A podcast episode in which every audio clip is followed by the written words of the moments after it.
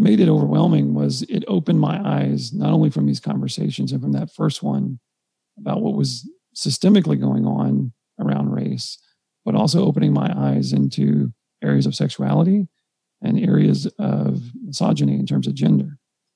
And because what it's it's it, the reason why it's been over so much over so overwhelming for for me in a sense is is is it feels like in all these different areas that I wasn't really aware of that as a white college educated right-handed English speaking Christian male who's heterosexual. Like literally everything has been made with me in mind. Now maybe not me Sean McCoy but even down to my height even the way that things are the size of things, the way the cars are designed, the way the chairs are designed, the way that all these things are designed, and then also the system that has been in charge of that design, in charge of implementing the design, in charge of sustaining the design, the system, all the rest of stuff has been somebody just like me with me in mind. And there was a series. So as this podcast hit out, uh, and what really triggered some of that, uh, that started to open my mind around that was and brought the past into the present for me was when my buddy Jim talked about, uh, he talked about the history in America of African Americans. And being a history buff and being a minor in college in history, I was like, oh, I know this. I know, I know this, right? There's slavery, and then we realized that was wrong, and then we had the Civil War. I got it. Okay. Then there's new Jim Crow, you know, Reconstruction, and we had this transition period that, that culminated in the 60s with us trying to again right, align the align the values with the core of what this country was supposed to be when it started. And then when he talked about mass incarceration, it this was the moment that I was like, what? What do you what what do you mean? Just I mean people are in prison because I did something wrong, right? And if, if we all have the same laws, all the things are set up that way. Just kind of this kind of some of this some of the rhetoric you hear, and and I don't uh, I don't know how often or how it was it was definitely part of my mantra was you know, if you don't break the law, you don't go to jail. If you don't you don't do these things wrong, you stay out of trouble, then you don't have to worry about that. Doesn't that's not something to bring you down. And then it, you know, then, and then on some level, maybe a belief that if you do have something go wrong, there's an element that there's supposed to be some part of the penal system that says pay your debt to society, and then you come, you know, you come back. And so when you saw about this mass incarceration thing, and I just thought I was like, what, what are you talking about? And it was the book, The New Jim Crow by Michelle Alexander that he recommended that I I then read uh, subsequently. And it was that during that book that I started to realize, and, and like any other book, like anything else, uh, you, know, you can look up. It seems like any story, which is part of the madness. I think you're going to find something somewhere that's going to either say it wasn't true, they're going to contradict it, or this is incomplete. Taking this into account in terms of the gist of the book, and, and not saying that it is inerrant. I'm not saying it's inerrant, but the but the parts of the the book that I could not deny. Put your hands in the soil Feel the groan and feel the joy. or sit with the hurt. Stare into the dirt. Occupy the bandstands. Gather lost citizens. Well, hey there. How are you? I'm Seth. This is the Can I Say This at Church podcast. Thank you for downloading today. And I'm going to thank you in advance for telling a friend about the show. I also want to again thank you for allowing me the wiggle room to do a one week on, one week off during the summer. I have really enjoyed laughter and bedtime stories with my kids and the little bit more flexibility that it allows. And so, thank you for your patience with me. And um, I hope that you're also taking some time for yourself this summer to recharge and reconnect with whatever that is God, your family, yourself, your work, whatever you find passion in.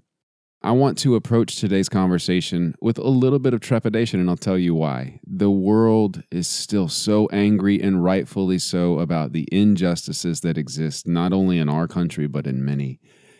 The excessive abuse of power from those that have it, racism, the misunderstandings between patriotism and nationalism, just so, so much. And what you'll hear is people say, nobody's racist, or all people are racist, or all lives matter, or black lives matter. And I want to be extremely clear black lives matter. And so I have a friend, friend of the show, Sean McCoy, and we've had conversations, you know, via phone, via text about privilege. And uh, Sean began to tell me a bit about, you know, a realization that he had in his life of white privilege. And and what that means and the now what. And I'm aware of how hard it is for two white people to have a conversation about race. But at the advisement of many of my black friends, have been told white people have to speak into the circles that we're in. And I think what Sean brings to the table here is extremely important in that white privilege exists. The world is built for white privilege. And I think you're going to hear a bit of that unfold as this conversation happens. So stay with us. Thanks for listening. And here we go.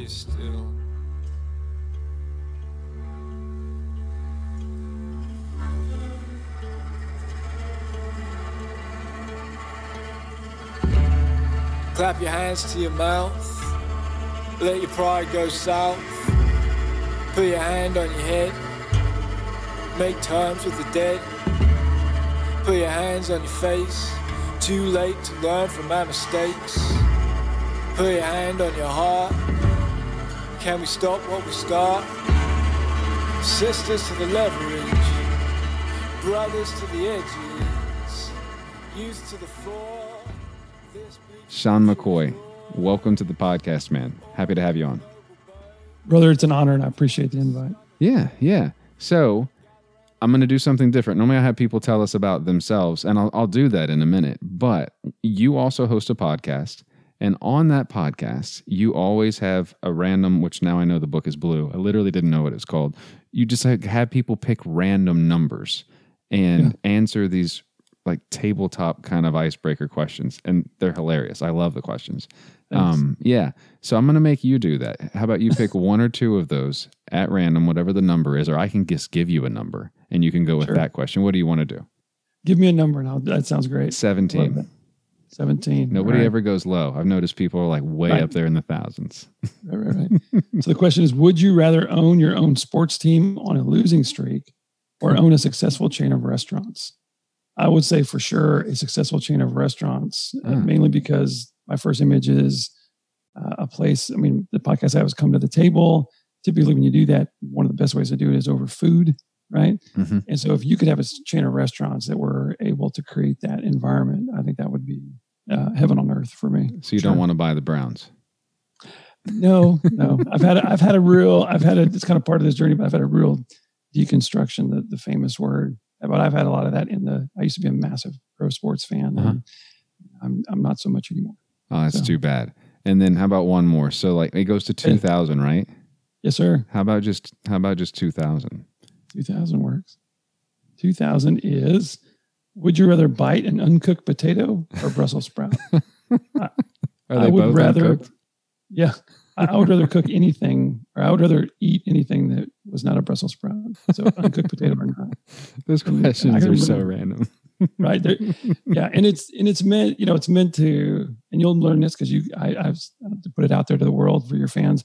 I asked you to be my 100th guest when i have my 100th conversation which is Mm. coming up here soon. And so part of that is to get is to go beyond just the person in terms of a title or who they are a banker a podcast host or or even the topic we're going to talk about. It's to show try to show the humanity side of people and that there's maybe you agree or maybe it's a fascinating kind of a goofy answer but you get to know the person a little bit more intimate is the idea. I got to say I would buy the Browns. Cuz I I want a project. I really want to win here. I feel like I feel like when you don't win any games, I can do this. We just need one. I just need one. And I'll count it as a success and then I'll sell it, take the capital gains and then do whatever I want to do. It's like a Wayne Huizenga kind of thing. Back when, see, I used to be a huge fan. So, like, I remember the fire sale. He owns the Dolphins, right? Well, he owned the. He was the blockbuster magnate that owned the Marlins when they beat.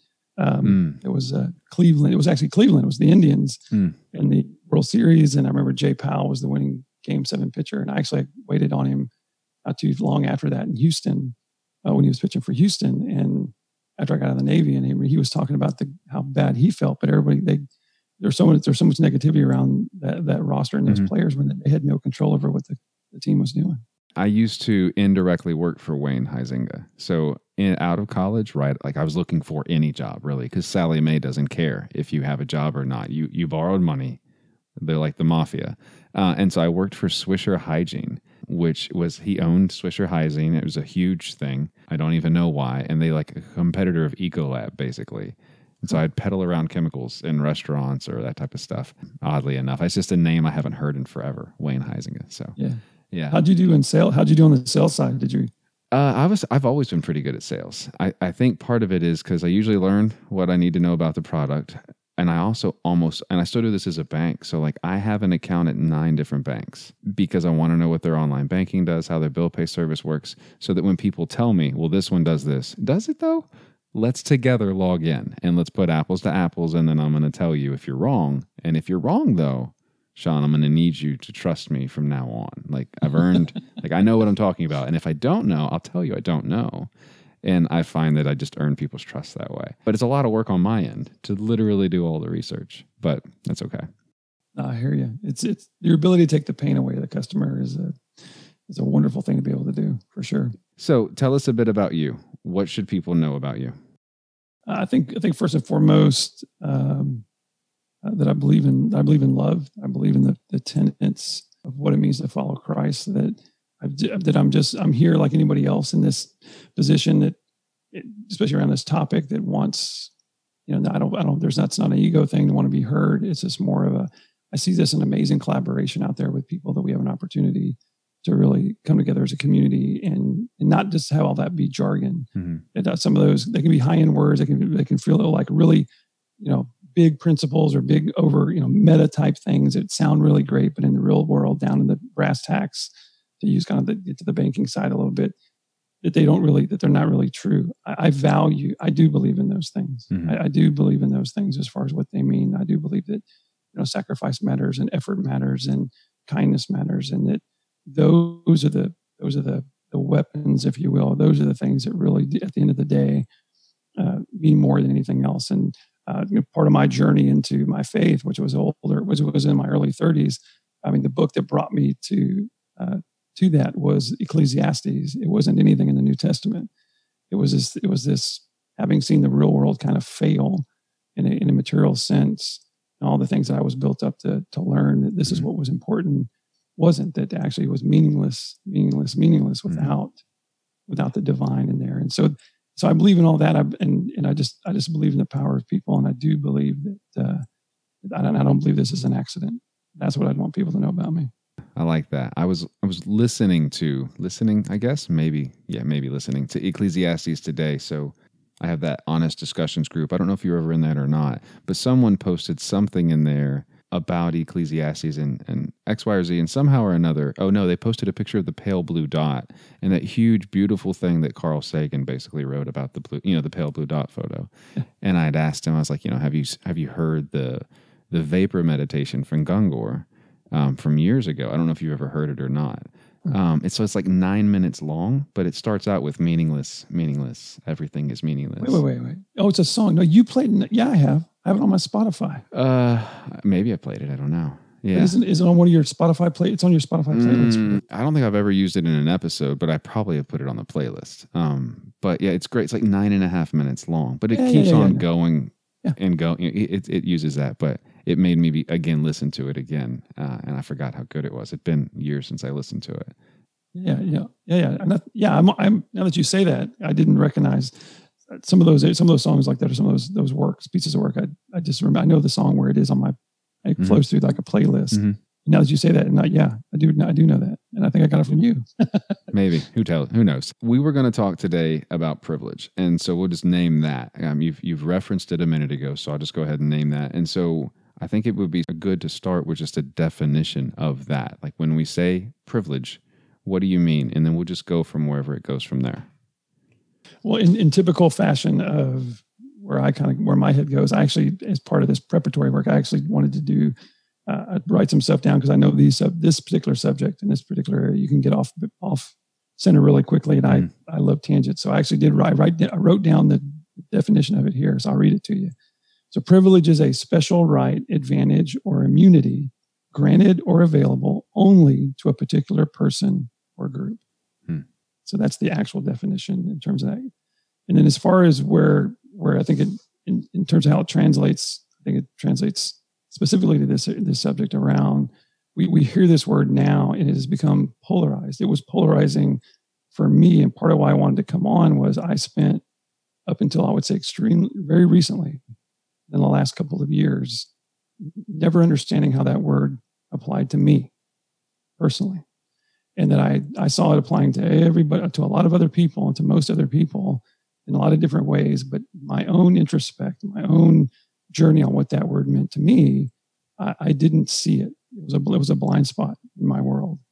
And so when you were when we were talking around this subject and some of the, it was, it's around some of the episodes you released and some of the special ones you released around the current atmosphere and things that are happening mm-hmm. in real time, I just had this kind of overwhelming feeling. And I kind of joked with you that I took upon the privilege of knowing you to basically reach out to you and say, "Hey, I I, I have this stirring, and I, I kind of want to talk about this subject." Uh, but the ideal way to do it would be to come on your, your show and, and want to wait to do my show a little bit in a different formula. Yeah. Because I because really that I to that my show is designed to do that is designed and my, my intent is my very first episode you saw my first episodes earlier i went back in preparation for this and listened to all the episodes i have about race in any way which includes the first one and i had to go back and listen to the rookie episode as a podcaster and just cringe at all of the mistakes and all of the and then and then even and I think the other thing that's really tough is going back and listening to yourself talk is that it's a captured in time. And as you even though mm-hmm. it's been a couple of years the exponential changes that you can have in perspective yeah. hear yourself say things right? I'm sure there's going to become a day where I listen to this again and go oh wow right? Yeah. And it's and it's not a right or wrong as much as it's just an incomplete. And then when you see when you hear yourself talk you go back and listen to something that you said and, you, and it, again it's not a right or wrong. It's just you start to realize wow i didn't i wasn't quite aware of certain things at that moment. Mm-hmm. and then and then the uh, the incompleteness if you will shows. So what did you hear? And I, I don't think i've ever listened to your first episode. I think the first episode of your show i ever listened to was actually alexander Shaia's. and then since then i'll catch them as they come out. Because um, alexander yeah, yeah. just draws a crowd. I listen to everything he does. Um, but yeah I have a Spotify playlist dedicated to just him. Like I have every, every, every was when I first came across him on Nomad. Uh, that was what I, I, went down the same road as you did, mm-hmm. uh, what you're talking about, and just like wanted to to do that, and for your podcast to be, you know, to be um, clear as well. Uh, yeah, I mean, I, I, I try to go back. Like, I, if I find myself, I'll go back and listen. Mm-hmm. Yeah, I'm kind of I'm a Johnny come lately, and that's one of the things about podcasting, especially as you know we get into these episode numbers that are long. I have over I've I've done not quite 100 conversations, but I've had over 100 episodes for mm-hmm. a couple different reasons. So going back and listening to all that, or even expecting somebody to listen to every single one, that's going to take a little while. Mm-hmm. Yeah. yeah, yeah, yeah. So that first episode you said that you went back to and you listened to some of the stuff you said. What did you find where you're like, uh, that's not true for me anymore? It was specifically around. Well, it's it's not even around truth. It's more around the awareness, mm-hmm. and it and it really was the crux of uh, of where this journey for me to understand privilege started. And it was in a comment that he, I was very, I found myself very uh, aware of, of, listening to myself, of, of, wanting to make it this fair and equitable thing. I said this phrase to be fair like about a thousand times. And I just wanted to just, you know, talk about editing. And then I, and I did it for the first, you know, three or four episodes. I was really big on that for some reason because it was part of the part of the belief I had at the time that if we just were fair and everybody got it, if we just understood that and everybody got their their moment at the table, and if everybody could hear everybody else's story, there would be this opportunity for coming together, and you would appreciate somebody else's point of view versus it being something that was polarizing. And so I think having a little bit of that, and then uh, little things around um, some some again some naivete, some some perspectives that I said, especially around race, around uh, you know, opportunities to explore those, those subjects I just kind of went a little bit textbook, for lack of a better word. Mm-hmm. Some of the things that were that were kind of still ingrained in me in terms of my perspective at that, time around around what was or was not okay. And I guess a specific example to help you. And I did it for the because two of the first four episodes were about race. One was mm-hmm. with my buddy Jim, and one was with my childhood friend Larry. And I found myself for like wanting to kind of make the point around shootings at the time, which were predominant that uh, Philando Castile's case at the time, which was which it was another thing was interesting about going back and listening is the the fervor and the and the I can't believe this is happening and I can't believe this is happening in 2017. Hmm. Uh, that that language was the same three almost three years ago as it was today. Like yeah. it did, you could have taken that episode in a sense and just plopped it into right now. Yeah. So so I found myself I could hear myself and I knew from my time back then that I was looking at to dis, to discern and delineate so Philando Castile was a guy who had a concealed hand, handgun uh, license, was trying to show a police officer that, and got shot kind of for no reason. If you go back and look at the physical evidence and kind of the, the case around Michael Brown and the fact that he committed a strong arm robbery, the fact that he, the, evidence, the physical evidence showed that he uh, was, was, aggressive towards the police officer, that in my mind, um, those two things should, we should be able to agree that those were two separate instances in terms of how people should react. Mm-hmm. And that I didn't look at it as one big problem. I looked at it as individual and we'll just take it all like a case by case basis, which mm-hmm. is kind of the the language and the, and the nomenclature and the idea. It's part of the part of our I think part of our experience is that you don't lump it all into one thing, and that was kind of part of the narrative that I believed in. So I think hearing myself talk uh, in that context and kind of and I didn't like make a case per se, but I knew where I was coming from and those those in that verbiage, and just not being aware of, of some of the systemic issues that were there. I have a similar. Um, so I've recently gone back every day. I look at my old Facebook memories and I'll look at what I used to say because you can go back as I've been on Facebook since you had to be at a university to be on Facebook, like you know back back when it was literally wow. just for colleges, um, and you can go back and back and back. And part of me is ashamed of what I used to believe, and the other part of me is like, eh, if I didn't, if I if that if that didn't happen then, maybe I wouldn't be where I'm at now. And so I'm also proud of the growth, but I also really want to censor what I put on Facebook. I have actually just been deleting them. Like I look at it, I'm like, yeah, that happened. Delete. Um, which you can't really do with a podcast. They're they're out there. It's it's on the internet. Yeah, yeah. And probably the other thing's still there now. Um, so in your text, you had talked about that in your journey, you went from denying privilege to being overwhelmed by it. What do you mean denying privilege? Because I think overwhelmed. Actually, what do you mean by both of those? Well, denying is, in, so I think the best place to do uh, and, I, I want a little disclaimer and a little bit of an homage to our friend Alexander. You know, the really what I hope to do more than anything is to start this by inviting people to come in and inviting them to kind of come along with this journey as well, and just asking people to uh, to, to let love lead in a way and and just stay stay with it, stay the course a little bit, and understand that there may be topics, and there may be things you don't agree with. I may say things that are wrong. All these rest of these things, just just hold and if you can just stick with us and understand that the intent uh, throughout this journey is to just give kind of my my my part of it, but also to, to deliver this in a sense of not being accusatory or trying to do it right from wrong. Mm-hmm. I very much agree with the trying to obliterate dualism and stuff like that. It's just more of an awareness back to that in, incompleteness. Mm-hmm. So I think it's really important to, in my world, to kind of discern where kind of my starting point. You know, we're we're we're all kind of born into this world at some point. We have our perspectives, and we only know what we know, and it's typically never. And these are all cliches, but there, there's a reason you know you don't know what you don't know. I, I can remember vividly as a kid uh, being absolutely appalled by the idea of discriminating against anybody for any reason gender uh, race the rest of the stuff. It didn't make any sense. And as somebody who, who was born in 1974 and kind of came into the uh, my awareness in the in the early to mid 80s and having a, a love for history and and, and understanding what was behind in terms of time there was this assumption that i had that we had gone past the civil rights movement. We had gone past genocide in World War II. We had gone past the Civil War. We'd gone past giving women the right to vote. We had gone past so many of these things and, that were from before. And there was almost this kind of mutual agreement that we were trying to head towards a different place as a group mm-hmm. and as a culture. And so it was it was this thing that used to be, and we were no longer, and almost like this, like everybody kind of agreed, we, and we didn't want to be that way anymore. It didn't take long to understand that the Trail of Tears wasn't a good idea, to say the least. There was so many aspects of our history throughout, even going back before the United States, colonial, back wherever, as far back as you want to go.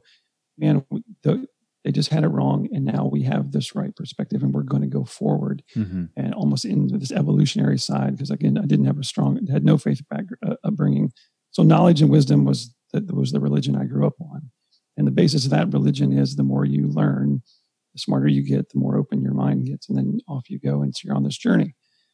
So, so in that perspective, now me personally, at the same time, growing up where I did in an affluent area of, of, of in Missouri City, Sugar Land, and outside of Houston, my family was not, and not only were we not affluent and not not doing well uh, uh, economically in that world, uh, my mother still to this day suffers from alcoholism. Um, pretty good chance I'm going to lose my brother to alcoholism. Hmm. Almost lost my sister to alcoholism. I I have I have seen the I've seen the other side of uh, or been involved or been very much involved in this massively dysfunctional family a massively you know, socioeconomically challenged world where the worth or the self-worth of who I was in my social world, in my in my in the, in, amongst my peers, was strictly economic and strictly social in that sense. So so in terms of that became kind of the the, the goal was if I can get myself up economically and out of this world, it can reset who I am who I am in my self-worth amongst these people to the point where I can take you to the spot in, where I was where I was in middle school the day that I finally had Levi's instead of Wranglers. Hmm and a kid noticed a guy that I know, and I could tell you his name. I still know him. Basically, was looking at me to see what I was wearing, and when it was a when it was a V instead of a W, it was like a little bit of a shift in who I was in this person who I had known all my life. Like mm. the, the you know, my self worth had changed. If I did really good at sports, my self worth could change. I saw people their their status amongst the social world that I grew up in was augmented either through you know, success in sports and, and, and doing that, or or economically. And so that that became my reality. And then I, I don't want to say, for lack of a better word, my suffering and where I where I had to go up against things that I was not ready for, prepared for, was a combination of uh, really, really tough economic times. My dad was in the oil business.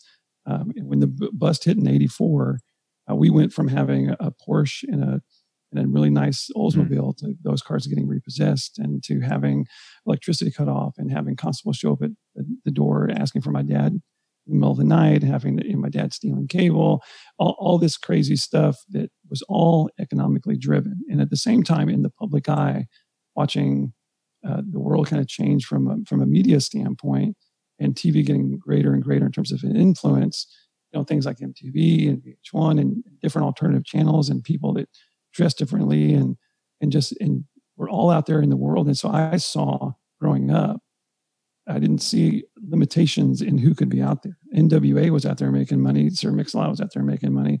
LL Cool J was out there making money. There was professional athletes that were making money. There was entertainers that were making money that were of all kinds of races, not just African American. Mm-hmm. And so to me, it seemed like, and this may, and again, it may seem extremely naive. And it wasn't that it was, and it wasn't that I was growing up in this racial utopia either uh, you know, people would say things and make comments every once in a while. But there was guys that dated black girl, black guys who dated white girls that I went to high school with. Nobody said a word about it. Hmm. Uh, there, were, there, it just wasn't, it wasn't overwhelming that in my experience, um, and it was limited, and that's that becomes part of the issue. I didn't see any of that. I saw it all socioeconomically. So that's kind of that that that part of it was really really so that that's really important to understand. I think for anybody's story around this because the, the, real issue with the word privilege, I think, when you say it or when it's said to somebody, is that by default, when I when I, if I use that word on you, the, typical reaction, especially from quote unquote people like me and people, is is it's dismissive of the suffering that I've had because in my world, where I've seen privilege, I haven't been a part of it. Mm. I haven't. I'm not. The privilege is over here, and it's economic. I haven't. I mean, I'm I'm told I can't go somewhere. I'm told I can't go here. I, I went in the military when I was 18 and it started all over again with the, with the entire hierarchy of the military. Like I saw where a lack of social or of economic benefit in my world limited who I was and my self worth in other people's eyes. And then I still had all, and then all this dysfunction around uh, in my family around substance abuse and things of that nature. I just, I would, as soon as you would say privilege, it would, it would rackle, it like the hairs on the back of my neck would stand up.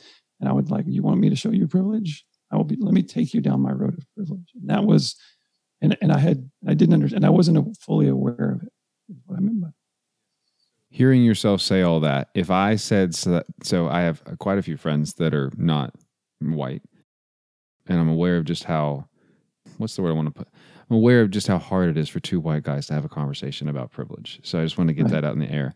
Um, but I think the only way to do it, I actually asked a friend of mine today, I was like, you know, how do I do this? He's like, you just, you need to be honest, and where you have screwed up, you just need to own that and ask for and and and literally lament with it and repent from it.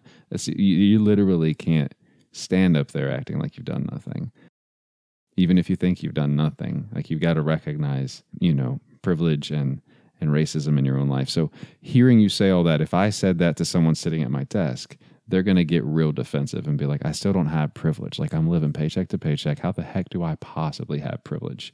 So, what would you say to something like that? Well, so I, th- I think the the real the opportunity is to take a step back. The opportunity is to recognize that it's that it is loaded language, and I don't think we should avoid it. Mm-hmm. And, and I mean, it, it, to your point, we need to sit in where it's uncomfortable. I think we have a, a, a human problem, especially in our culture, that we are constantly trying to find comfort. And so we, we don't want things to be discomfort. I just, I was talking to some friends of mine today about this as well, because I've been you know, preparing, if you will. And one of them said, whatever you do, don't do what Louie Giglio did. Hmm. talking about. Uh, he said, can we just call it white blessing? Oh instead? my gosh. I, I, I was sitting 10 feet away from where I'm at now last night. And I had one of my good friends who, who happens to be black on a headset. We were, so we, we, we pop on Xbox and half the time we're not playing any games. We're just talking, but it's a good place for like 10 people to get together. And we've all known each other for decades. And he, I was like, so Louie Giglio just said this and I won't say what he said. And I was like, he's like, that can't be true. I was like, let me send you the link. And he's like, I, I can't believe what I'm watching right now. You're just so angry, just so mad. He's like, I was like, what do you want to say to that? He's like, a lot of things. What are you going to say? I was like, I, I don't even know. I don't know what to say to that. Well, I think what, what we should say is it's a result of us of just not, it's just that uncomfortableness. It's a little bit there. I had my pastor reach out to me a couple of weeks ago he was going to a, to a meeting, uh, interfaith, interracial, and he was like, Hey, uh, I know you've chewed some of this dirt. What, what do I say? What, what, what questions do I ask? What are these things that I did? What, what should I do? And I just told him, I said, well, what you should do more than anything is not ask any questions. What you should do is just listen. And what you should do is just do what you said before. You have to, you have to rest and, and understand that it's going to, it's going to suck. It's going to be difficult. It's to, it's to be like swallowing something that's dry that you, it's that, it's the old commercial with the chocolate chip cookies and the no milk. Like if you're trying to swallow like a peanut butter, it's just that because it just it, in your soul, especially if you're, I believe in, and I do believe that most people are in the end, the nature of them is is all over the place. And so by saying something in terms of and, and kind of being almost specific, saying that you are privileged and ergo you haven't suffered, ergo, and if you haven't, and not only have you not, uh, if you not suffered like I have, you're the reason I have suffered. And I'm like, it comes that whole thing about, well, I didn't know slaves and I didn't do mm-hmm. this and I don't. And it just, and you, it's this peculiar institution. It's this weird thing over there. Let's call it something else besides what it is. It is what it is. Call it what it is, and I, and just and understand that you're going to have to work at it. There's going to have to be effort done by us to get through that. So then there's a situation where there's a person in front of you who you ultimately care about. Two white guys sitting around, maybe it's an older person, younger person, some of you care about of any any color, could be a woman, could be anybody. And here they, and if you start to have this conversation, first of all, the relationship has to be strong enough for you to endure the work to go through that. Mm-hmm. Because it, it is going to probably create tension and it's supposed to. We have to stop trying to find the easy button. We have to stop trying to find the efficiency of it. And we need to lament and we need to we need to be in the middle of it. And that was something that I was willing to do on like everything else. I mean, like I said, my show, I started out wanting to have this conversation. I want to get in the deep end. I read books with no pictures about history when I was in my 20s on everybody else. I mean, I'm not, it doesn't make me a special person, but the rest of the guys are checking out porn. Not that I didn't look at it, the rest of that stuff, but I'm over there reading all these, like, and I want to get into the deep end. Mm-hmm. It's the reason I started my show. Mm-hmm. But I, I didn't understand, I wasn't fully aware of, of the entire picture. I thought we were in a different place. Mm-hmm. And I say all that to say that maybe the place to start, because the place to start isn't your privilege, Seth, and you've had stuff that I haven't, and that's why things are the way they are, and it's you that have caused this. Mm-hmm maybe a simpler place and where I've found a little bit of success recently, especially in this subject, because I had this topic with some bunch of guys that are old enough to be my dad. I, I made the point to a gentleman. I said, "What you know? Do you remember the movie Saving Private Ryan?" He's like, "I love that movie." I was like, "Do you remember the sniper?" He goes, "Yeah, yeah, yeah." I go, "Do you remember anything about the way that he shot that gun?" He goes, "I remember it was kind of different, but I I don't remember much about it." I said, "I go, he's left-handed." He's like, well, "What do you mean?" I go, "He's left-handed." Did you know that he was left-handed?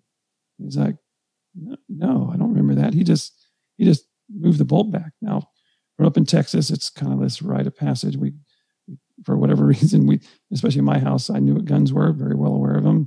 A bolt action rifle is is made. I mean, it was from the origins was made for right-handed people. Mm-hmm. Why? Because the predominant number of people were right-handed, and the guy shooting is left-handed. And so, starting with something as simple as right or left-handed and asking somebody that you know this right, or this left hand or a different hand than you, what that world is like, and getting that just that simple perspective on on a different viewpoint that is that is something that in itself is arbitrary. Even though there is some of it with that, there are people. If you go back, you know, not too far, 30, 40 years, there were people that were that would try to get people not to write with their left hand because there was some association with that as something negative. Mm-hmm. Now, not so much. Not, not at all. We've kind of got past that.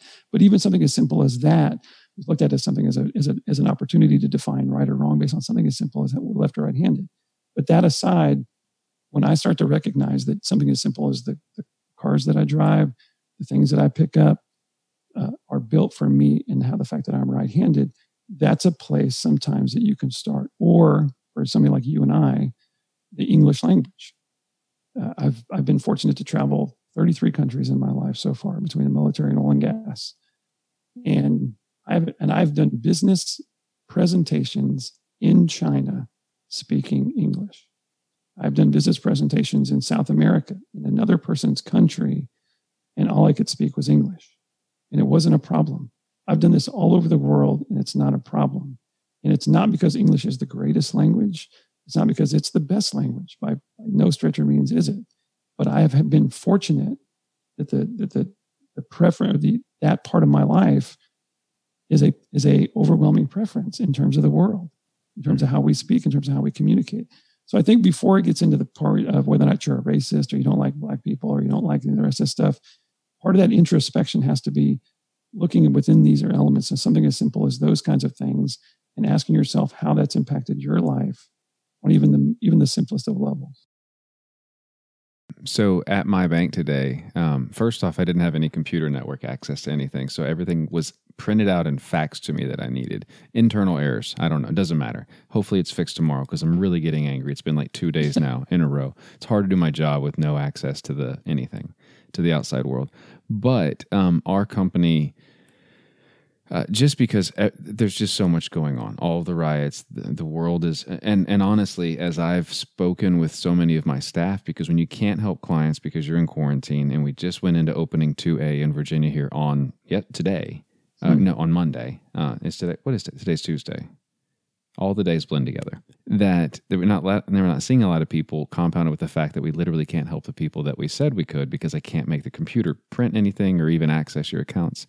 Um, we've had a lot of conversation about all that. And we talked about privilege a bit today um, because our company decided that they were going to listen and intentionally solicit feedback from everybody in the instit in the in the um, in the institution of the of the bank and basically say, what are we doing wrong? How do we not recognize privilege well? how are we recognizing it um, poor i'm not saying any of that right but you know what i mean? Like they're, they're, they're yeah. literally trying and a lot of people do that and give it lip service. And then they came out today and said hey we heard what you said. Juneteenth is a thing that kept coming up. We didn't know what it was. We're sorry. And we now know that it is. And so we're closing early on friday. And we're just observing it as like a company holiday. Like it's we can do something and we will do something and effective in three days everybody needs to and then it went on to define what it was. And so all day today all i've talked about um, is what this is. Um, and every single person in the bank now in, in the branch i have someone from puerto rico i have an african american i have an asian american and then the rest of us are white people. And no one except for me and this is because of the books that i've read had any idea what it was. And every, all day long. That's all we spoke about um, all day long. And then every single one of them said, What else have I not been told? And so that's literally all we talked about. Yet the history, though, it matters. You said something earlier, though, about um, knowing someone well enough that you can work through like all of that messiness when you start going through it. And I think you're right, like without any proximity. Um, and that goes for any bigotry, if that's racism, if it's sexism, if it's um, genderism, and that's not a word, but I'm going to make it one. If it's anything like that, um, if you don't have any proximity, you you you can't recognize any any injustices. So you talk about as well in your text of being overwhelmed once you realized that you were I don't is succumbing to privilege the right word? Like I don't know the best way that you would say that. Like overwhelmed, how so? And then kind of can you walk me through like that realization and what that what that changed? So it's, in terms of being overwhelmed, uh, and it was more of the it was the revelation for me of of what where my privilege was. So all that stuff to be said before, and then I also was very very keen on the law. Like I was very very keen on following the rules. It was always my thing. I never saw it as something that was a negative. And if we just all follow the rules, they're they're meant to be equitable. That all these things have been passed before are meant to try to get things even because we we all believe in this justice thing. Well, what made it overwhelming was it opened my eyes not only from these conversations and from that first one about what was systemically going on around race, but also opening my eyes into areas of sexuality and areas of misogyny in terms of gender. And because what it's it's it, the reason why it's been over so much over so overwhelming for for me in a sense is just, is it feels like in all these different areas that I wasn't really aware of that as a white college educated right-handed English speaking Christian male who's heterosexual like literally everything has been made with me in mind. Mm-hmm. Uh, maybe not me, Sean McCoy, but even down to my height, even the way that things are, the size of things, the way the cars are designed, the way the chairs are designed, the way that all these things are designed. And then also the system that has been in charge of that design, in charge of implementing the design, in charge of sustaining the design, the system, all the rest of stuff has been somebody just like me with me in mind. And there was a series. So as this podcast hit out, uh, and what really triggered some of that uh, that started to open my mind around that was and brought the past into the present for me was when my buddy Jim talked about uh, he talked about the history in America of African Americans and being a history buff and being a minor in college in history. I was like, oh, I know this. I know, I know this, right? There's slavery, and then we realized that was wrong, and then we had the Civil War. I got it. Okay. Then there's new Jim Crow, you know, Reconstruction, and we had this transition period that, that culminated in the 60s with us trying to again right align the align the values with the core of what this country was supposed to be when it started. And then when he talked about mass incarceration, it this was the moment that I was like, "What? Hmm. What do you what What do you mean? Just I mean people are in prison because I did something wrong, hmm. right? And if, if we all have the same laws, all the things are set up that way.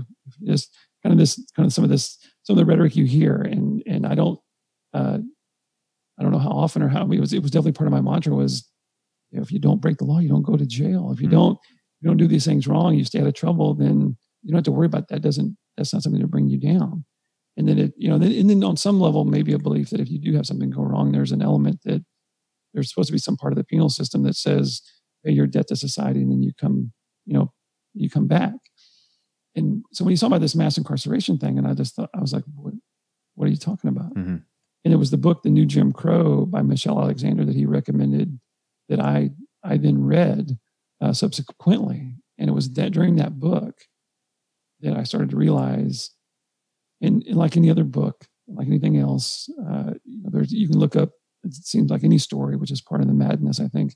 You're going to find something somewhere that's going to either say it wasn't true they're going to contradict it or this is incomplete taking this into account in terms of the gist of the book and, and not saying that it is inerrant. I'm not saying it's inerrant. It's very good. But the, but the parts of the, the book that I could not deny as I go back and validate was the timing of the drug war, was the fact that knowing as much as I wanted things to be okay and felt if my mom would just stop doing, if my mom would just stop drinking, everything would be fine.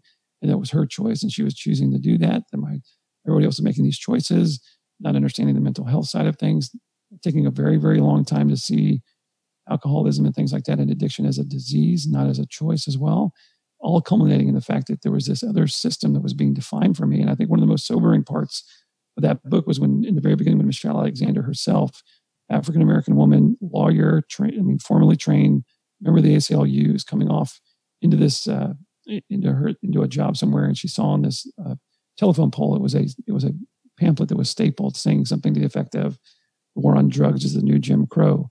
And she laughed at it and thought, absurd, absolutely absurd. That's there's no way that's the dumbest thing I've ever read. Mm-hmm. It is not that. She starts her book off that, and then there was other things that started to happen that helped her unpack that and made her help and was it was the was a catalyst in her understanding her her not understanding that that concept.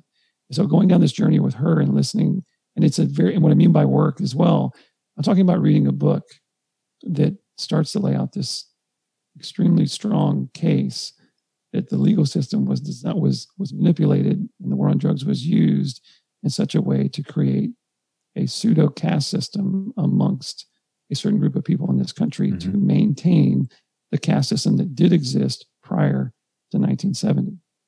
And this revelation around it, my the, the way that it, it, led into my change on how I looked at cannabis. It led into my change in how I look at psychedelics. It led to my massive change in how I looked at what was going on, who was making the decisions, and more importantly, why those decisions were being made from a legislative standpoint. Mm-hmm.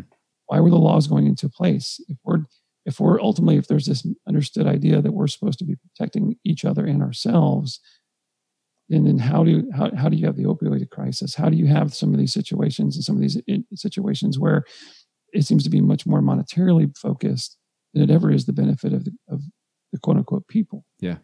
And then and then really and there was there was one particular law was it was or it went in in 1986 that it would right correct hit the hit the streets in 85 um, the war on drugs started before that in the early 70s with richard nixon uh, and then in 1986 this it was the federal anti anti abuse or anti substance abuse act which from a legislative standpoint changed the the punishment for an equivalent amount of crack cocaine for an equivalent amount of powdered cocaine. Mm-hmm. So if, if, you and I get caught with the same amount because it's it's a drug in a different form, there's a five times the penalty for crack and for cocaine. But and basically the same drug. For the yeah for yeah. Comp, and for and from a legal logical kind of like what are we trying to accomplish here? We're trying to get people not to do drugs. And you know, First Lady when I was young, don't you just say no. All right, just say no uh, because that's what you when it comes to the laws. You know, you decide not to go that way. So okay, I'm I'm with you, Nancy. We're going to stay away. I, I'm watching my mom deteriorate in front of me for years. You know, doing drugs is a bad thing. And that's the legal drug, alcohol. Oh my God, these illegal drugs. They're just tearing apart civilizations and creating crack wars and all the rest of stuff that I was programmed and taught as a kid. Don't want that to happen. What, why? And the other part of this too is as you get older, you start to understand how time, how how time impacts things. When you're 10 12 14 even 20 you don't you don't really have a, a perspective on time. Mm-hmm. uh, as somebody at our age i mean i can remember 9-11 like it was yesterday. I can know how i felt and i know how I, how the world feels relative to this now. That's going on 19 years ago. It doesn't seem like 19 years ago. So if you're somebody that's running for office if you're somebody that's in charge of uh, if you're a, a representative you're somebody that's in a position of power in the 1970s or the 1980s your 20 years ago was the 60s your 30 years ago was the 50s your parents you know where, where they grew up was way back in that time period that i thought was way way back. Right? That had gone away that we'd agreed on had gone away. But all of it but we, but we keep but it still seems to be here. I, it was this big disconnect for me. And this book helped me step into the idea of understanding and it's become the cornerstone of the question that I tend to ask around this for people, especially around specifically race or any of these topics. When, when did it change? When did it all of a sudden, when did it all of a sudden be okay? When did all of the vitriol and all of the people willing to, to hang people because of their sexuality or because of their because of their race or don't believe that women should vote or don't where did it all go and when when did it all of a sudden snap change was it because of the 1968 Civil Rights Act? Was that was when everybody went, "Oh, you got me, you got me," and now I now I have to now, now I have to let you into my neighborhoods. Now I have to let you date my daughter. Now you're going to be president of the bank that I work for. Now you're going to own the bank. Yeah. Is is that the day that everybody agreed and said we're going to go forward? And and so it really made me look at that and, and seriously spend a lot of time contemplating around and chewing that at what it means. And then also looking at the systemic problems that, that when you have something like the 1968 Civil Rights Act, which was basically meant for you to vote, and as a felon, the, the, the predominant long, well, the predominant long-lasting things that it takes away if you're convicted of that of a felony is your right to vote, is your right to housing, is your right to certain privileges mm-hmm. and certain rights that we have as American citizens are supposed to be. So if you start to weave this picture that if this system is set up disproportionately to go after something that really isn't a problem. If you go back and look at the statistics around crime and stuff like that heading into the 1970s, we didn't have a crime problem. We, we look historically before that, you, we didn't have a crime problem. And then reading this book and then starting to read more and listen more and watch documentary after documentary and read and start to really focus inward on what that meant and how I had to look at it and look at it for what it really was, not for this romantic notion of something that used to be, mm-hmm. that it's still here, right? And, how, and almost kind of that investigative, kind of learned thing, and really and over and over and over again. And then inside of my podcast, to be honest, having I remember having the conversation with my friend Larry, about going back to the Michael Brown thing. Well, you know, kind of Larry, what about what about that? And him just saying he flat out didn't care. He didn't hmm. care if Michael Brown was breaking the law. He's like, I just don't, this doesn't, I don't care. Because in his world, it had gone on for so long. There had been so many people that had gotten uh, treated that way. That had no, they were, the injustice had gone on for so long and it's so deep and, it, it's been perpetuated since. Because I'd always hear the, oh, for 400 years and, you know, that's been going on for 300 years. And that's, I'd get my little math history of mind go, well, the United States wasn't a country until 1776. And you can't really hold us responsible for what happened before yeah. that because we're a British colony and all these yeah. nerdy kind of technical details. In the end, none of that stuff mattered in terms of the culture, the programming, what was going on, and what people were wanting, and what we were doing as a, as a group and as a society, and how we were treating each other. Yeah. Who, who was king and who was president didn't matter at that point. So it, it forced me to look at, and then on top of all of that, now, okay, if I'm if I, if I I missed this. If while I was thinking we're trying to do the right thing and everybody's going to you know walk the line, the game was rigged against a certain group of people. Mm-hmm. And then also understanding back to the socioeconomic side, if I seen people that I know getting on with that leg, the people that I saw that were privileged, they got a leg up because their parents were in a certain position or had the opportunities that I didn't have because a whatnot. And yes, I know one of the favorites uh, arguments is, well, what about all the scholarships for colleges that are set up for people. Yes, at 18 years old, me applying for college in 1992, everybody that was that was it was in my class that had all the all the uh, could apply for any scholarship that I could, and there was a lot of if they were different than me, like a minority or a woman, there was a lot that they could that I couldn't. Yeah, that's true, but I never saw that as like a I don't know. I didn't. I didn't see that as, as, as discriminatory. I saw it as. Now, granted, it sucked for me at the time. It's kind of your turn in the barrel, so to speak but I never saw it as like this detriment and, and as a and as and as a something that was set up to keep me back. I saw that as trying to give people an opportunity to come forward. It just sucked that it was. I just you know that it meant that it would be, uh, bypass me. Yeah.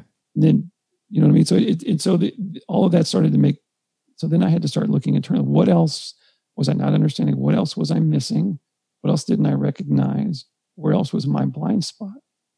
And then that's what took me down the road. And then part of it was my journey on my podcast, because then I started actually having real conversations, not superficial conversations with people around sexuality and gender. Like my first four podcasts were race and gender, and another one about race, and a, and a, and a fourth one. I'd never asked my own wife. This is during the Me Too movement uh, and all the and all the around that time. I, would never I'd never asked my wife about her her experiences as a woman. My own wife. Hmm. I hadn't asked her that. Hey, honey, I know you're you're amazing at your job. Everybody loves you. You've been there almost 30 years. I mean, like literally, people fall over. Uh, doctors and admitted. I mean, she's she's beloved at, at her job. They are, everybody loves her. But I'd never thought to ask, had she ever experienced it? And she's like, well, yeah, yeah, I experienced stuff. Hmm. So where else? And that forced me to start to look in myself and my own perspective and where else was my blind spots. And it's the toughest thing to do because now you can't run. Now you can't make excuses really. And it's the hardest place to be because you're having to look within yourself as far as where, what does that mean for me? You know, what does that mean for me? Yeah. And that, and that's, and that begins the journey around and why it's overwhelming eh, for me, especially because then in the sexuality side, I've never had to worry about who I loved, who I found attractive. That was never, I was, my life has never been in danger for that. My brother, my stepbrother was telling a story when him and his husband were in Berlin and they were considering as part of their vacation in Europe to just jaunt over to St. Petersburg and see it and come back. The reason they didn't is because they were legitimately concerned that if it was found out you know, that they were that they were homosexual, that it could lead. I mean, it could threaten their lives. It could threaten, I mean, their safety at the very least, and lead to something that they didn't want. I've never had to worry about that. Like I said, I've traveled all over the world. I never had to worry about whether who, where, where how my sexuality. It wasn't even on my radar to think about that. Yeah, ever. And so, so it starts to unpack. And what, and the biggest thing is that it's the flood of what I was saying before about all these things and realizing um, that so much of the world has been set up for me. And I've spent a lot of my time lamenting about what I didn't have and what what I was what privileges I didn't have and not recognizing at all the privileges that I did. For everything we throw away. Mourn for your families. Mourn for your enemies. Sing to the stars, console our grieving hearts.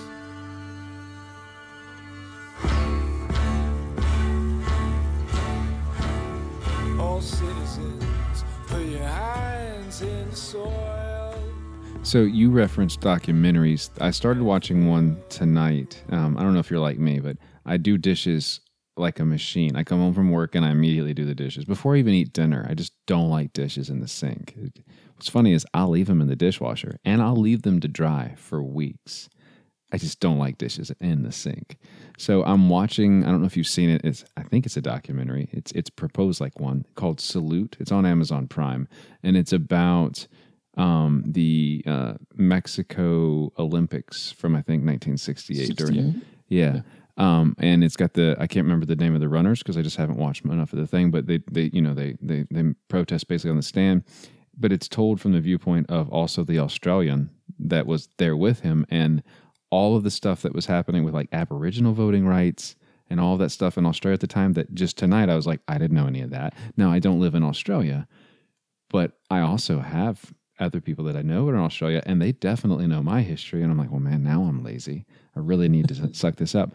But I had, so I'm drying a dish. And so the thought that I had was, why? Because my dad was always one that said, you know, Seth, I'm going to teach you the history, and then you're going to learn the history that you need to know for the school to get the good grades. But I'm going to teach you the history. Now, I, hindsight, I realize how much he sanitized that to the history that he wanted to teach and I probably do the same thing. I probably err on the side of, of a different, I probably swung that pendulum the other way with my kids.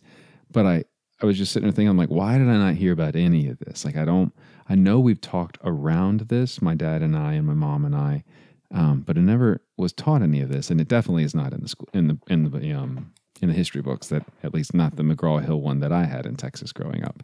Um, that big, huge, massive gold one. This was my thought. And so this is why I asked the question. So, my dad would have been like six or seven at the time that all that's happening. And I know my daughter, she understands right now, she's about that age. She understands what's happening, but I don't know that it has any impact because just there's no, it just, there's just no way for it to have the impact. And then you, you fast forward 10 years and that's right on the drug war, war on drugs. And that's, you know, then I'm bored. You know, here we go. We're doing all this thing.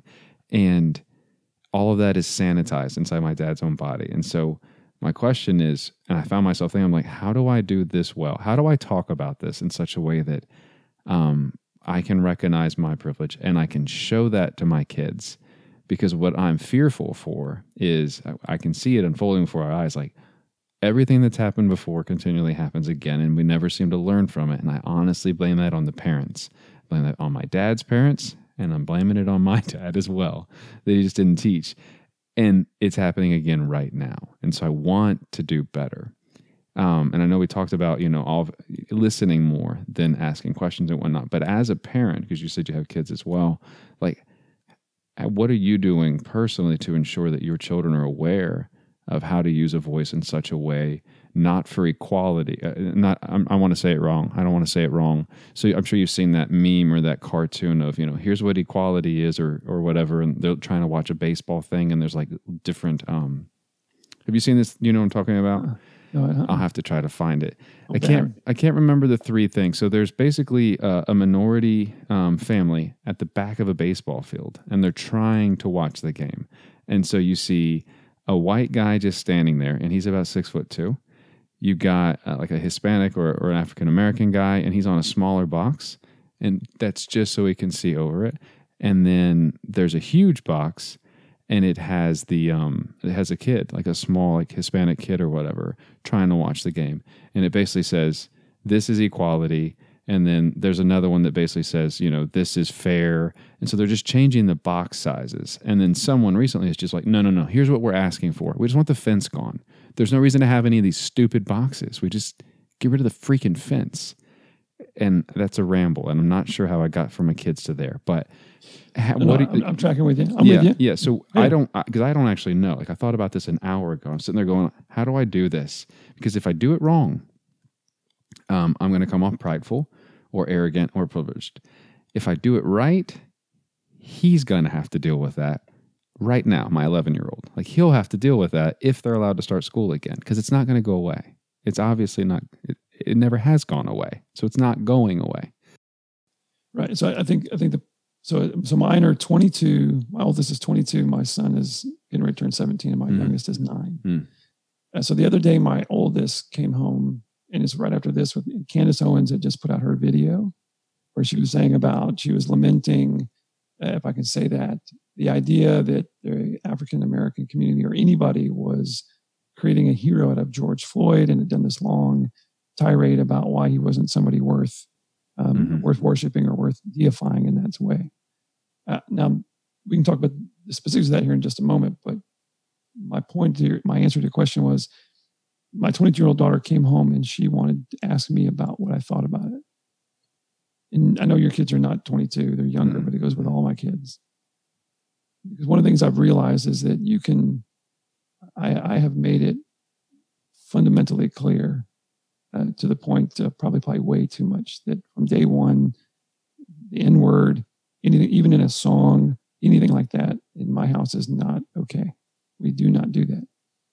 But the world, the, the world out there, and any messaging that, that comes with it, especially with our, our favorite punching bag around social media, but just information outside of the home is going to get in.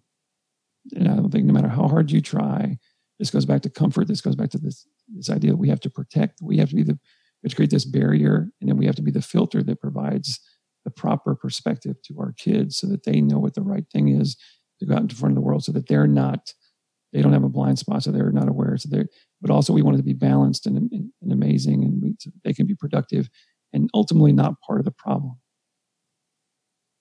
That's a tough ask i think for a parent. Uh, i this is where i would start to dive diverse or diversify a bit into the idea that it's a we need a community to come together. We need people. You need multiple viewpoints. I would argue that your kids need something else besides your voice to make your voice clearer mm. to them because if all you ever hear is two voices and i was going to be very stereotypical around parents and mom and dad the only input that, that somebody gets if the only put, input you got as a kid was only your mom and dad fundamentally i don't think it's possible for parents to do enough to become the all encompassing voice to prepare anybody, no matter how good or bad the ability of a child is, to be prepared to walk out into this great big world that we're a part of. And, and because the, this, this, I think it does run, it does run the gamut a little bit of where some of the problems are. We pull everything in here. We want to take care of our own. We want to take care of those in our circle. And then just if we're okay here, everything will be okay. Well, the problem, and it reminds me a little bit of of Janet's episode that you did, um, we talked about super fans. She talked about it was a part that really got to me. And she talked about her friend recognizing that her heart beat in her son's heart. And when you have kids, man, it is different because there's a it, your your heart is there. Like it, it's almost scary to the point where like there's nothing that's ever going to break. You know, I think you're like me. I don't know everybody's like that, so I'm just going to be a little bit generic here about this. For me, it, my heart is in Port Aransas right now, mm-hmm. and it's in there four times, not just my kids, but my wife. That when you're able to have that, when you share that there's something that goes on there, I think to part of this is that we have to be able to take that heart of ours and find it in everybody else. And I mean anywhere else. And I mean whether it's whether it's George Floyd or whether it's David Duke or whether whoever it is out there maybe this becomes where it's difficult. The idea that we can just circle the wagons and just take care of ourselves and filter this properly. Nothing against your parenting skills, your wife's parenting skills. You can do that to a point, but the world is going to come in. And so I would say, at some level, it is our job as parents, the one job that we should have, the one job we should do, the job that I'm trying to say this right that I, I wish I had been better prepared for was how to go out into to prepare you for the world and to give you the best tools you can for them to have that introspect and that retrospect and the ability to go out and find these situations and go in, and have the ability and the openness to be able to, to, to stumble into this, stumble into these questions and these situations. As if our goal is to try to prepare our kids or anybody so that they can go out there and will never say the wrong thing. They're never going to do the wrong. They're never to wrong. They're always going to say the right thing at the right time. You know, it's like PC overdrive in a sense of just we can't have to be so afraid. Should I even do this podcast? What if I say one thing and somebody takes it me as a racist? You got to step into that and that grace you talked about before. This is where grace comes in. Allow me to say something stupid a little bit. Allow me my moment. You're sitting there going, How could you be so stupid in 1986 not to understand how the crack epidemic was destroying neighborhoods and it was in, and it was, you know, it was caused by this thing over here. I didn't know. I didn't know at 12. I didn't know at 22. I didn't know at 32. I didn't know at 42. I wasn't aware of it. I did not have a I did not know. And yeah. so I think part of part of this to your question, and I, and I hope this tries I hope this answers it in a sense. I think part of the problem is in in the perspective that it's this there's that it's not a communal thing. We are it's we're seeing this we're seeing the right now we have this virus running around that's threatening the lives of every single person in the in the number one it's almost like abstinence like the number one best way to avoid it is if we never have human contact if we if we isolate every single human being you know six feet or more or whatever and never touched then communicable diseases would never never never reign. But that is not in what we are. That is not how we were designed. And so the more we the more we separate i think about our buddy alexander may always there's this idea of unifying this idea that we are it's, it's together. There is there are no borders there are no differences there are no races there are none of these things. That means there's none of these things which means it's communal. You and, and, and i know it's now logistically i understand. I, I can't help raise you, your kids from here but can you integrate in everybody that you engage with on every level whether it's somebody else's children or a child here or any person an adult because we focus on children so much and we leave middle-aged teenagers adults even to some extent people that are older and we think they're okay, they've got it, they're they're they're not kids anymore, they understand. They don't know any, there's a good chance they don't know any better either. They could be 50, 60, 70 years old and still not got it. So the idea that we, we need to cultivate, we need to take the time to sit down and talk to people, to take down and sit down and listen to people, especially people that are completely different than us. And this, I think, lends to those opportunities that you can then go back to your family, go back to your kids, share that experience with them.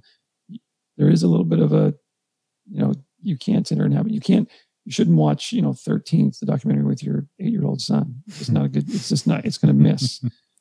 but, but be in tune with your kids and find out when that proper age is, mm-hmm. but bring them along. And I know this is tough because I want to protect my youngest, especially, all my kids. I want to throw up, you know, a massive wall and ramparts and keep the world away and and you know do the do the Alamo thing and let the, and never let the world in and never letting that come in. But then it just then you would never experience you'd never have the chance to experience any of this. You'd never have a chance to experience a life. So uh, it's a long-winded question or, or long-winded way around answering that question because I think so much that comes into it. Because I heard this conversation, I heard this same the other day. Uh, somebody that I find very dear. We were talking about the issues, and they were like, "And it's the parents." I thought, well, if it's the parent, okay, it's the chicken and egg thing a little bit. It's like, well, if it's always the parents that are causing the reason why the kids act the way that they do, well, then when did it, you know, so who was the first parent? Like, where did it start then? And I'm not an original sin guy at all. I don't buy into that uh, even the least bit. So I don't think it's, it wasn't brought to us by an apple and by, by a woman however many, however long mm-hmm. ago. I'm with you. Right. So it's, that's not where it started. So it's, it's within the capacity. So we, we can't just blame parents. We can't just blame, well, can't, it's, it's all of us contributing to this. And that's that's the real crux, I think, of part of this issue as well. Parenting is hard, and I'm I'm happy to let you come and help parent. I'm not ever. I'm not really the best parent. I, I struggle I, all. Today was a good night. Yesterday, not so good. Um, so well, let me let me ask you a question to that. I mean, do you do you again not? I mean, between you even between with two competent people, like I, I my wife and I, like pretty competent people. I feel even before the the pandemic and homeschooling, 95% of the time, I feel like a complete failure as a parent. Oh, it's probably higher than 95% of the time. No. Yeah. Yeah. There's a part of me. So in the back of my brain, it's probably just the way that I like I work. Like I know that the habits that my kids are forming now are what is what they're going to take into their life unless there's some massive shift. And part of me hopes that I'm helping to foster them to learn how to make good habits because I don't want to make their habits for them. Because I, that was partly done for me. And it made it really painful when I, you know, after college and everything, I'm like, I was lied to. I was lied to about faith, religion, race, sexual. I, all of you lied to me. Every, you, you all suck. And, you know, I don't want that for my kids. But I also know, like my son's 11, like whatever habits he forms in the next three to four years, he's going to be 16 and he's going to be the small version of whatever he's going to be for the considerable next few decades. And then every once in a while, I look back and I'm like, I'm really worried here that I'm going to do it wrong. Yeah, yeah, And then my wife's like, well, you can't be like that. I'm like, yeah, but I mean, this isn't some days I feel like it's just not going well. I'm like, this isn't gonna work well. There are other days, like I took him to um DC last year in September and we're in the rotunda. And I don't know if you've ever been up in the rotunda in the Capitol building. A, it's beautiful. Just email your congressman and they'll get you passes and you go right on in there. They do a background check, make sure you're not gonna blow the thing up or whatever. but we were on a tour in there and in the top of the rotunda are all of these busts of like you know uh, martin luther king is in there george washington thomas jefferson um, Ulysses S. Grant, Abraham Lincoln, you know, all these massive busts. And there's these beautiful like paintings. And I don't know if they're frescoes or what kind of paintings are, but they're massive. They must be 20 foot tall, 30 foot wide. And there's like eight of them, I think, and they round the whole rotunda, which is also pretty massive. One of them in there is Columbus in the United States. And the tour guide asked, um, you know, does anybody have any questions? And my son pipes up, real question why is Columbus on the wall? Because he was never in the United States. And all the adults are like, you know, stepping back. And the tour guide was like, great question. You know, and she tried her best to answer it in the most political way possible. Um, and then at that moment, though, I'm like, that's the right question. I'm doing something right. That's the right question. Um, and a really honest one, too. Like it was a, I didn't think to ask the question. I just kind of got annoyed and rolled my eyes and didn't use it as a teachable moment because I don't know that in front of 400 people is the best time to have a history lesson like that, you know, and, and, and nuance it. But I was also really proud of the question. And then there are other days that it all blows up and I just, I feel like I'm failing the whole planet. Well, well I think we feel that way towards not just our children. Cause, and I get that completely because I keep telling my wife that, or my son is two years away from, you know, graduating high school and what in the world are you going to do next, buddy? Yeah. I mean, because you're not living here. Get out. yeah. It is just like, so I, I think we, you know, you know, to all that, again, we I think we have to have a little bit of uh, faith. Faith seems like such a cliche. I, I feel like I keep hitting these kind of cliche areas. There's, there's, I just don't think there's a way we can't force that. And I think back when I was that age, and when it, it I mean, I can remember thinking, I mean, I didn't, I didn't, it never even dawned on me that would be, it was a big deal to like join the Navy at 18 and go see the world. And like, I look, I think about my son and my daughter and their age and what I was doing at their age, and I just, it just mortifies me to think that somebody that hmm. young, yeah, be put in a position of that kind of authority. But somehow you make it through, and it's not that you're just going to give up and go, oh well, hopefully they'll make it through the minefield. That's not it either. I, it's just this balance. It's, it reminds me of again. I can go back to our friend Alexander, the idea of shalom and what he taught me about shalom, and it's and it goes into the idea of like, what do we do about this? You know, are we solving this problem right now? You and I no, are is the issue still there? Yes. Are there people that are out there, you know, marching for one extreme or the other, and, and believing in their heart that we should literally draw a line in the sand of this country and put white people on one side and black people on the other, for everybody else? There are people that believe that. So how do you live in the tension hmm. of that? And I used to think, as part of this trend, part of the overwhelming part of it, I, I thought peace coming up as a red-blooded American, serving in the military. Every movie I ever watched was about good guys beating bad guys, that what we needed to do was eliminate that thing over there that's bad. And if kind of this dualistic approach of remove all the bad, almost you know remnants of uh, you know really the final solution. The whole idea behind Holocaust wasn't just to be mean, but it was a, there was an engineering aspect to it in terms of their mindset. If we can alleviate this negative part of the world, we will not have a Treaty of Versailles ever again. we eliminate this part of our world, we'll never have a we'll never lose in battle again this eliminating this thing over here will then equate into this over there. And it becomes so so focused on the result and so like so hyper focused on good guys beating the bad guys that we, that we, we lose sight, completely lose sight of that, that that's not the thing, right? The tension that we have to live with, back to what he was saying and what he talks about in Shalom, is how do we sit in that? How do we sit in that? How do we sit with the idea that people that the guy that the guy, the people that killed the four girls in the church in Alabama that fired, I mean, in the church, blew it up with four little girls sitting in it. Mm-hmm. How, how do we reconcile with that? How do we reconcile with the kid, and I forget his name, in South Carolina, who just walked into a, a prayer meeting at a historically black church with nine other people and then just pulled out a gun and started shooting them? How do we how do we deal with that? We can come up with a bunch of fancy words. We can come up with try to come up with the right answers, try to come up with some sort of legislation. Or where I've had real struggles too is well, we can put him in prison for a long time. That'll solve the problem. That makes everything better. Mm. Everybody's justice has been served. Mm.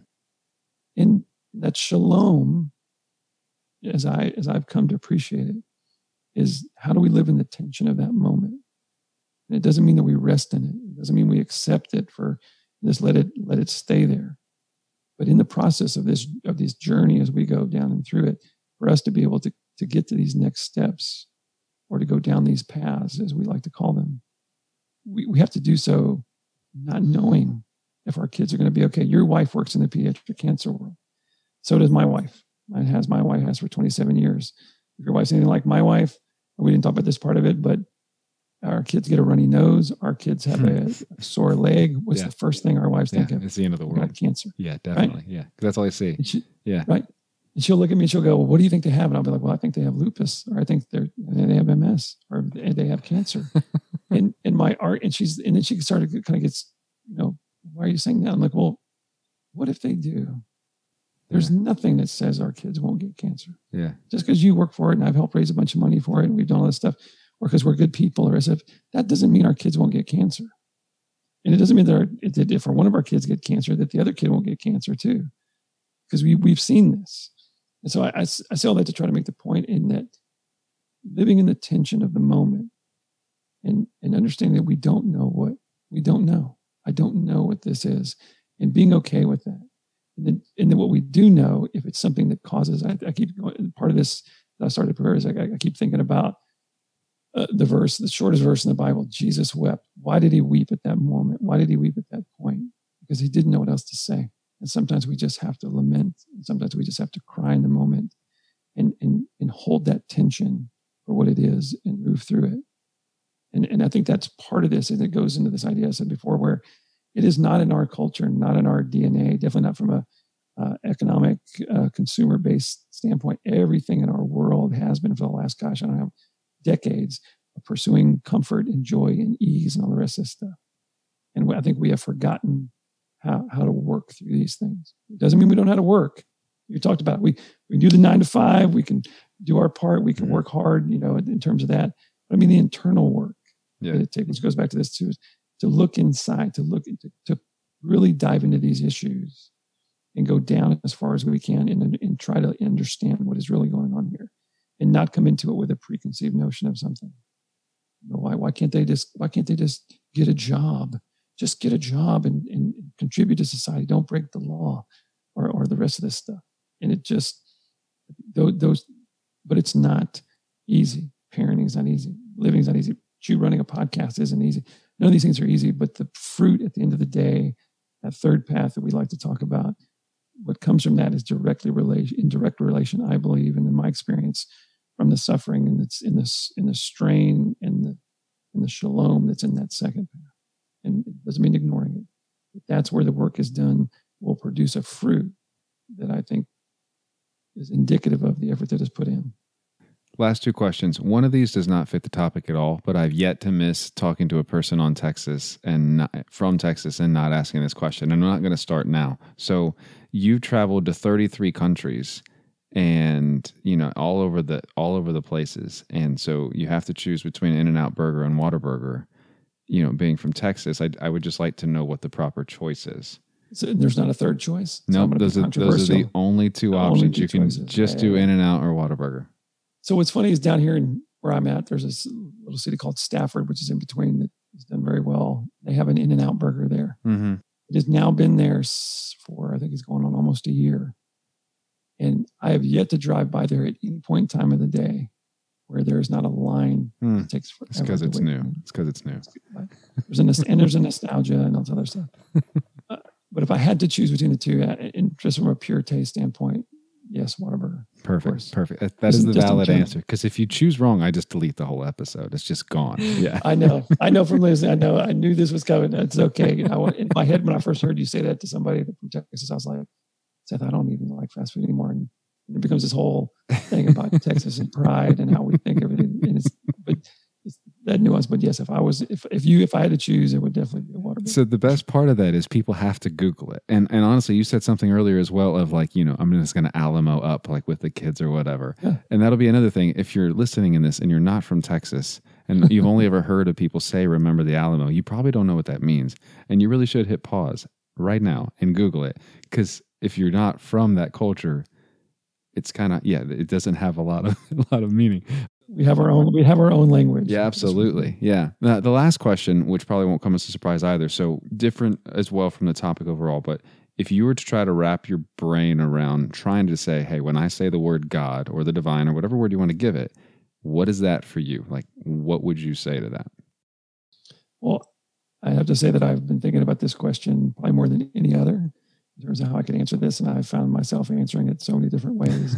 I don't even know which way I'm going to go uh, in terms of the, because I, I have, I love your podcast. I love listening to it. It is on, it is in my queue. I, I look for it.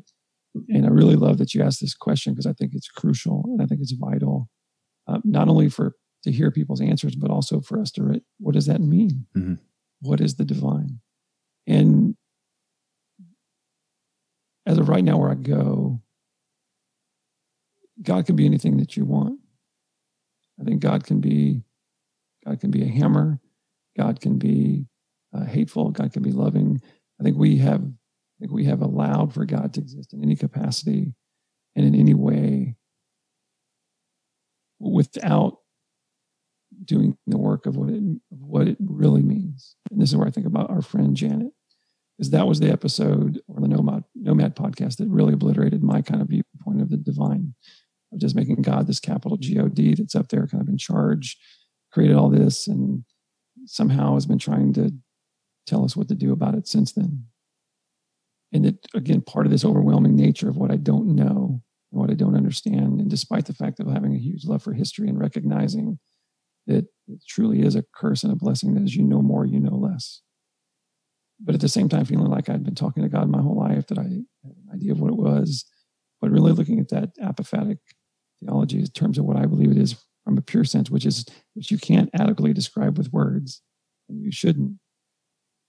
To, to think of it's could it be it's beyond what I think it is. Hmm. It is it is nothing. It is everything. It is neither. It is both. It is so much. It's it's all of those things, and yet it is everywhere, but it is nowhere. And it sounds again, it's kind of hokey, kind of like you know, hippie kind of stuff. But quite honestly, in my experience of all of this, man, I I don't even I don't know. I don't I don't know what God is, but I feel like I know what God is. It's all of those things. It's none of those things. Uh, but it's ultimately what I think. But I think there's some, and I and I I'm willing to say that I don't know what's next. I don't I don't really know. I know what I like to believe is next. I know what I like to see is next. I know like where I see God in this because I can see God now. And I think you even said it before. Don't give me a sunset, but I'll tell you, man. If I can remember as a young guy watching a sunrise for the first time in boot camp because I'd never gotten up that early in my life, and there's something magical about all of those things. Mhm. There's something there's something in God in a rock. There's something in God in you, in who you are, and the people that are listening to this, in all of these things. And and I think just trying to figure out in resting in this this tension of not being able to answer that question properly, but knowing that there's an answer there is how I is how I see the divine, is how I see God, is how I it's, where I begin the journey and where I begin my understanding of that is realizing that I don't just trying to recognize and understand and go through that journey and do what I can with what I learn and do what I can with what I and all those different paths and honor the process and honor the gift because we didn't ask to be here. The one thing I do know for sure I didn't, I don't remember, you know, buying a ticket for this ride, but I'm here. So what am I going to do about it? I almost feel like, you know, I don't want to end with this last thing around where I've kind of concluded around what, another thing about God, the ultimate aspect of the relationship with the divine, however you want to describe it in terms of words.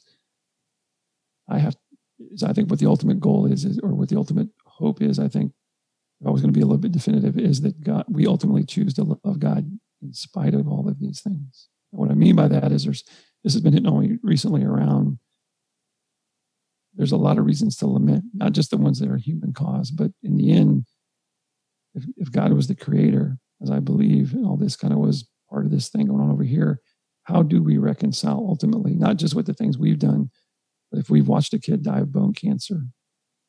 I think about Stephen Fry and his argument where he would just mic drop God, bone cancer, and the, through the tsetse fly that was planting larvae in a kid's eyes. That even if God exists, he was going to mic drop him because you made bone cancer possible. And so there's, I don't even care if you are real, there's no way you can justify that, that suffering. And look at the suffering that we have been put on each other or just has existed in, in nature just as it is. Can I can I go through all of these? Can I, we have the rights that we have? We have a man killed and stepped on for eight minutes and 46 seconds until the very life of him expels out. And this guy doesn't even have the wherewithal to think at that moment that he's actually doing something harmful to somebody, the point where he ended the person's life. Yeah. And it, how does that, ex- how do we exist with that? And I don't think that's just a challenge for race or challenge for you and I. How do we deal with that relative to the divine? How do we reconcile that? And can we go through all of these things? Can we see all these things? Can we look at history? Can we see the stories and lament the suffering that we've gone through and still choose to be faithful and love God anyway? So my hope is that that's part of what God is too. Yeah. Yeah, I like that. Plug the places, Sean. Where do you want people to go? Where do they hear more of you? Like where where are the places?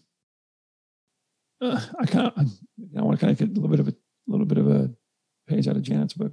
Yes, I have a podcast. You're more than welcome to listen to it. But I would the goal of the podcast is what I would really like people to do.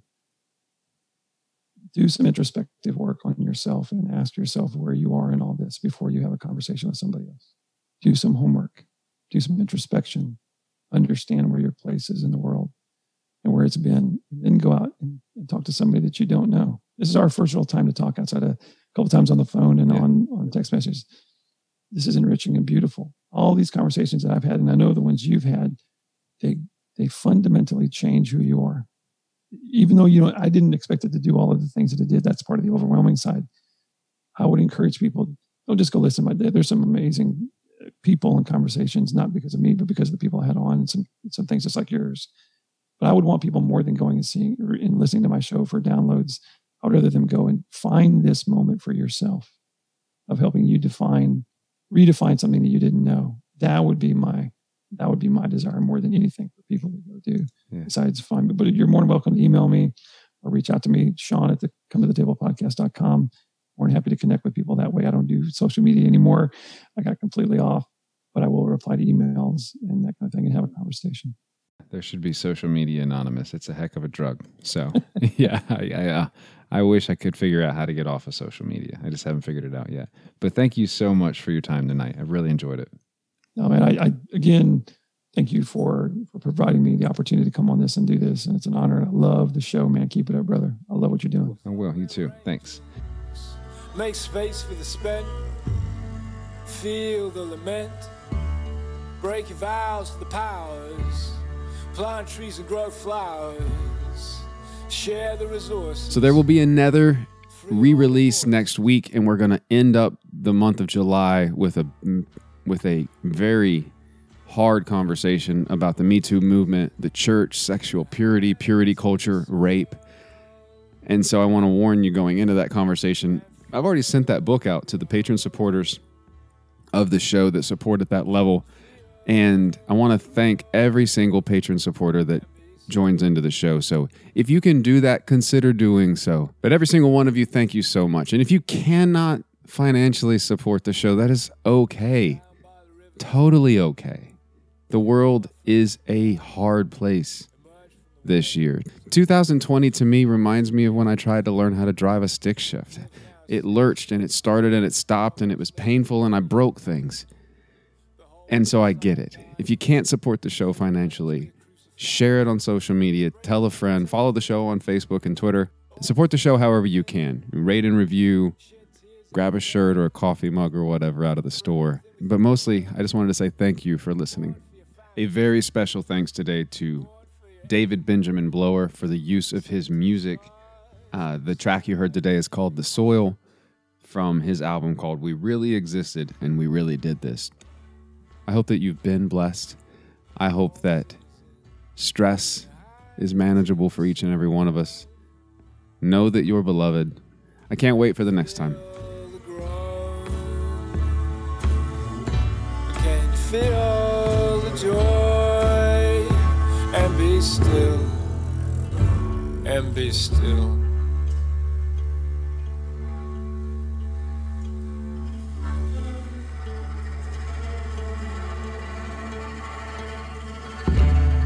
Clap your hands to your mouth. Let your pride go south. Put your hand on your head. Make terms with the dead. Put your hands on your face. Too late to learn from my mistakes. Put your hand on your heart. Can we stop what we start? Sisters to the leverage. Brothers to the edges. Youth to the fore. This bleak future is yours. All ye of noble birth. Join the scum of the earth. Gather round the powerless. There's the power that can save us.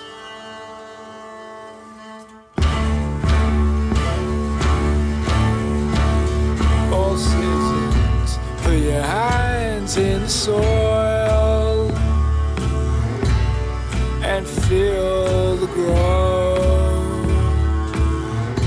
Can you feel the joy and be still and be still and be still and be still and be still